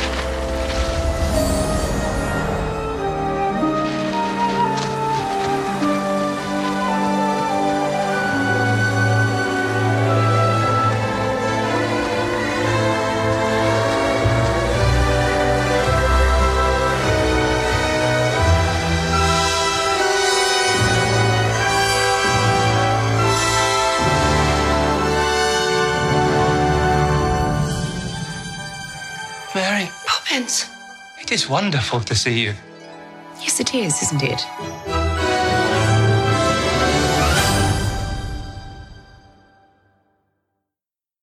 Who doesn't feel the nostalgia of that trailer from Mary Poppins Returns, just played on Believe in the Magic podcast with me, Daniel?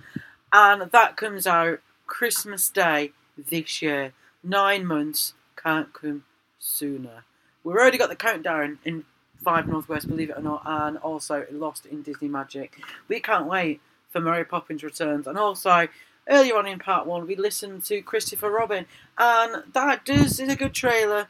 But for me, Mary Poppins Returns does win my vote on the best trailer. It is pure magic. If you don't already know, check it out on facebook.com forward slash vibe northwest. We do have Mary Poppins trailer and also do check out the Christopher Robin trailer too. There are two trailers that are going to be absolutely amazing. Not to mention, in a few weeks, we will be chatting more about A Wrinkle in Time. That film we'll be watching when it comes out in the UK in a few more weeks, and that'll be reviewed on Believe in the Magic in the future. But announced today, more planned money going into Disneyland Paris. This is beyond um, what anyone probably imagined. We didn't imagine Star Wars Land. We kind of had an idea about Marvel, and we didn't expect um, a Frozen Land because Anna and Elsa have not been in the parks to meet since 2014 because the lines were insanely huge. So this is all big news to Disneyland Paris, and also Believe in the Magic. We can't believe it, and it's as if Mary Poppins has actually come down Disneyland Paris, and now Tinkerbell and all the gang are spreading pixie dust, which is amazing. As part of that 2.5 billion euro investment into the parks, they're actually going to be changing the Disneyland Village as well. That is okay. Some changes will be good. At the moment, it's not been confirmed. Planet Hollywood will be changing its theme a little bit, as well as there is plans for brand new entertainment within the village. So we could be losing the Buffalo Bill's Wild West show, not confirmed yet, but opening brand new doors for the Disney Resort, also for non-guests who visit the Disneyland Village. It's a shopping area. Obviously, they've they've altered Disney Springs from downtown Disney area. That is now it's an alright area over in Walt Disney World, but it's more like a shopping city basically. It's not doesn't feel Disney. So hopefully within Paris they make it more Disneyfied, um, make it as good as where it is now, or even better. Could we see more nightlife within the Disney Village? I know a lot of people enjoy the nighttime entertainment. Could we see that coming back? With a stage in the front of the, the village. We could see anything happening. And we're going to be wrapping up this show now. So hopefully you guys have enjoyed it. Stay tuned as the finale is a mashup of all Disney magic plus more. This track is from DJ Technoid, and this is 60 years for your ears. This was a mashup of celebrations for the Disneyland park over in Anaheim, California. And this is going to end us tonight, guys. Thank you for joining us. Thank you to all our guests Remy, Liz Reed, Kimberly Bouchard, and also Kenny Craig. And more news and more shows coming up next month. So don't go anywhere, stay, believe in the magic, and check out Lost in Disney Magic. And remember to keep listening and try and get guess those tracks we played for the Disney track mashup. That's it, guys. Peace and love, and I'll see you next month.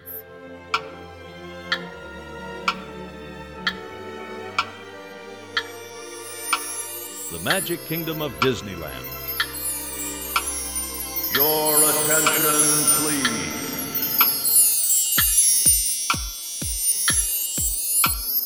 I only hope that we never lose sight of one thing.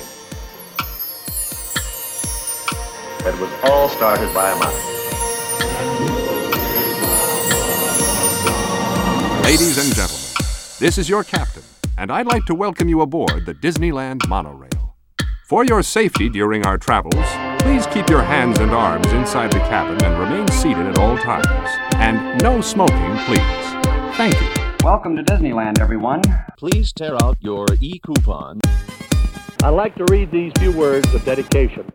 To all who come to Disneyland, to all who come to this happy place, to all who come, come, to all who come to this happy place, welcome.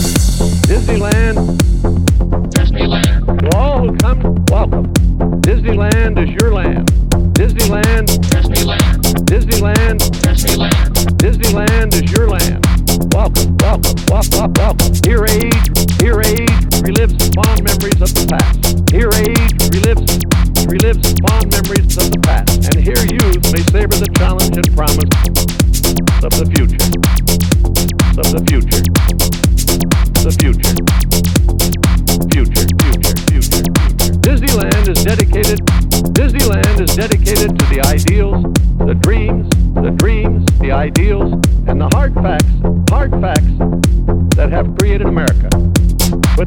that it will be a source of joy and inspiration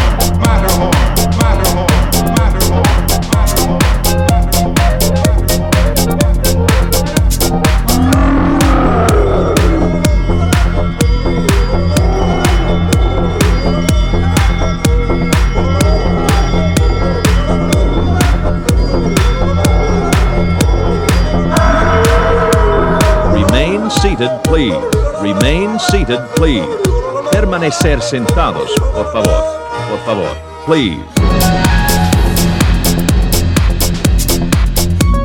Attention, please. All droids leaving the system.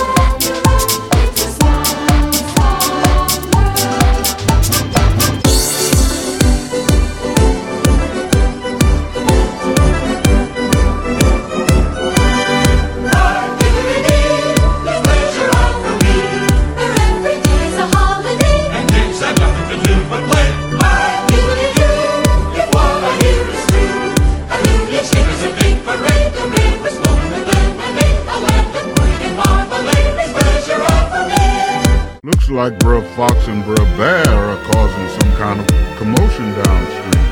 Commotion downstream. I am the first. I, I am, am. For centuries, man had but his own two eyes to explore the wonders of his world. I am the first, and then he invented the microscope. The microscope. I am the first person to make this fabulous journey. Now your adventure through inner space has begun. Has begun. Has begun. Has begun.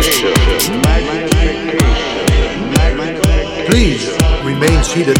Playful spooks have interrupted our tour. Tour. I am your host, your ghost host. There's no turning back now. Welcome, foolish mortals. Those creak tombstones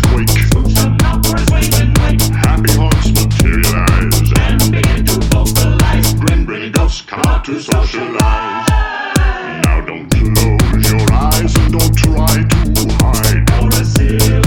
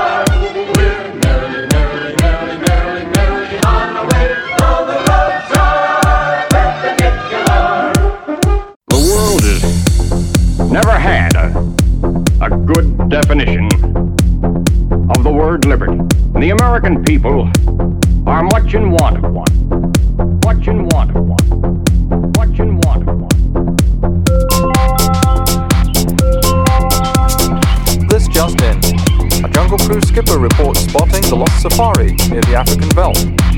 As you may recall, this safari has remained missing longer, yet had more sightings than any other in history. Also in the news, an entire Jungle Cruise tour group has disappeared in the riverfront region. Authorities are trying to determine their exact whereabouts. It is the fourth reported incident involving the Jungle Cruise this month. This month. Hello?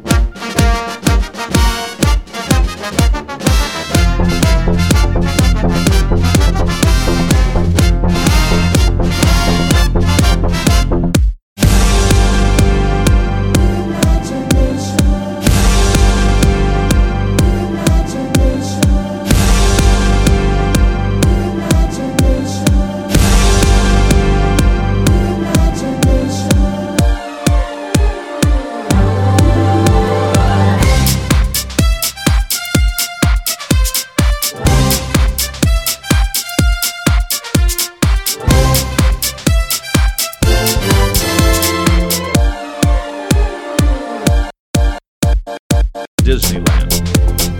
Disneyland. Disneyland. To the magic kingdom of Disneyland.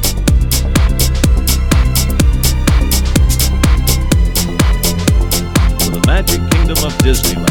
Hello there. So you found your way to Wonderland. For your safety, please remain seated with your hands, arms, feet and legs inside the caterpillar. Watch your children and keep an eye out for the white rabbit. See you in Wonderland!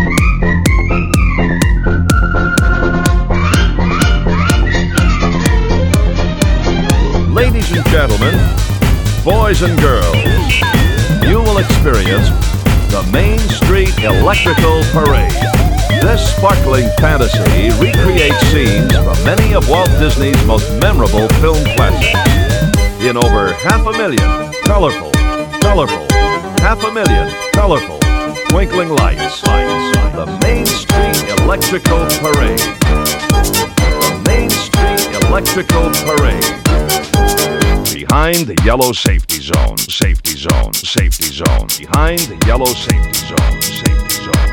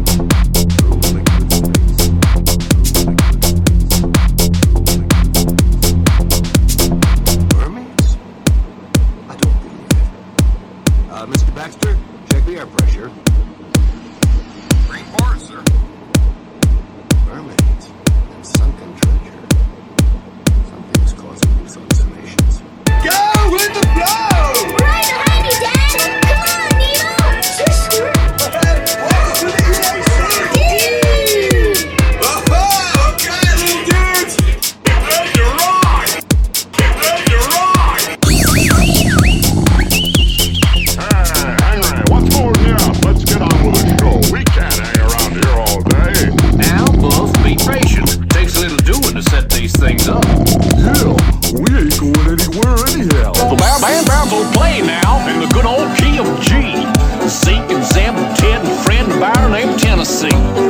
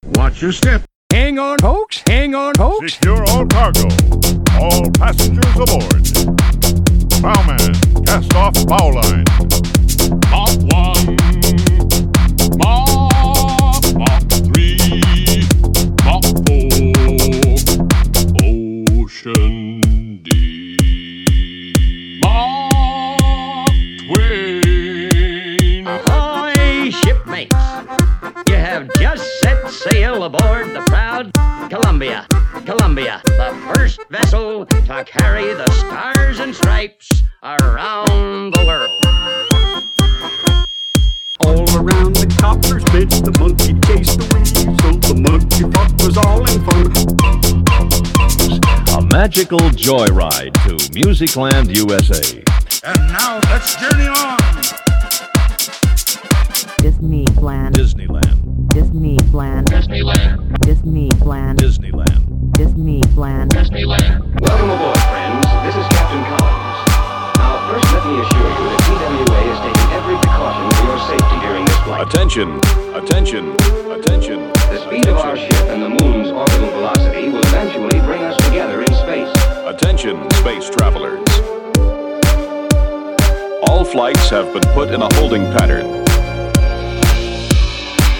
Travelers in rockets, please remain seated as your flight will continue in a moment.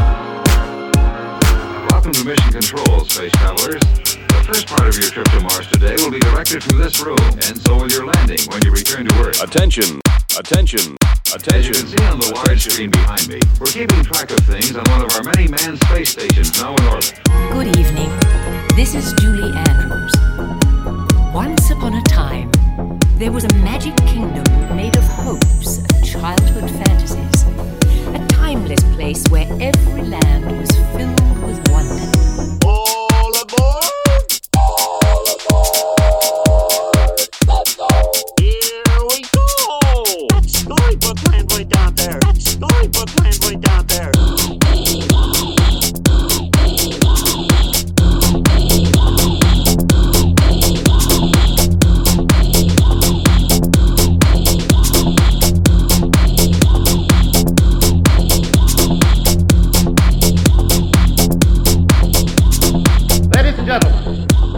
From the beautiful Golden Horseshoe in Disneyland, California, we're proud to present the thrilling Golden Horseshoe Revue.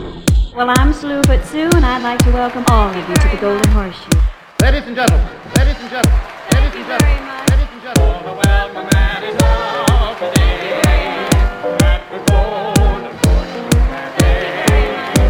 Each chorus girl is a raven beauty. I love my wife, but oh you cutie. Each chorus girl is a raven beauty. I love my wife, but oh you cutie.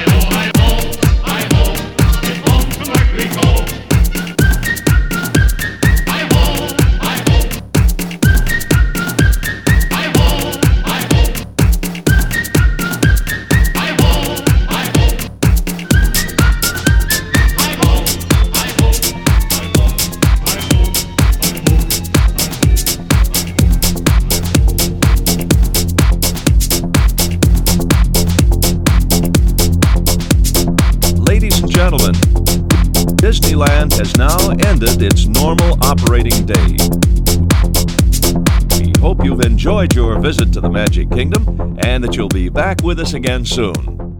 Drive carefully on your way home. Good night.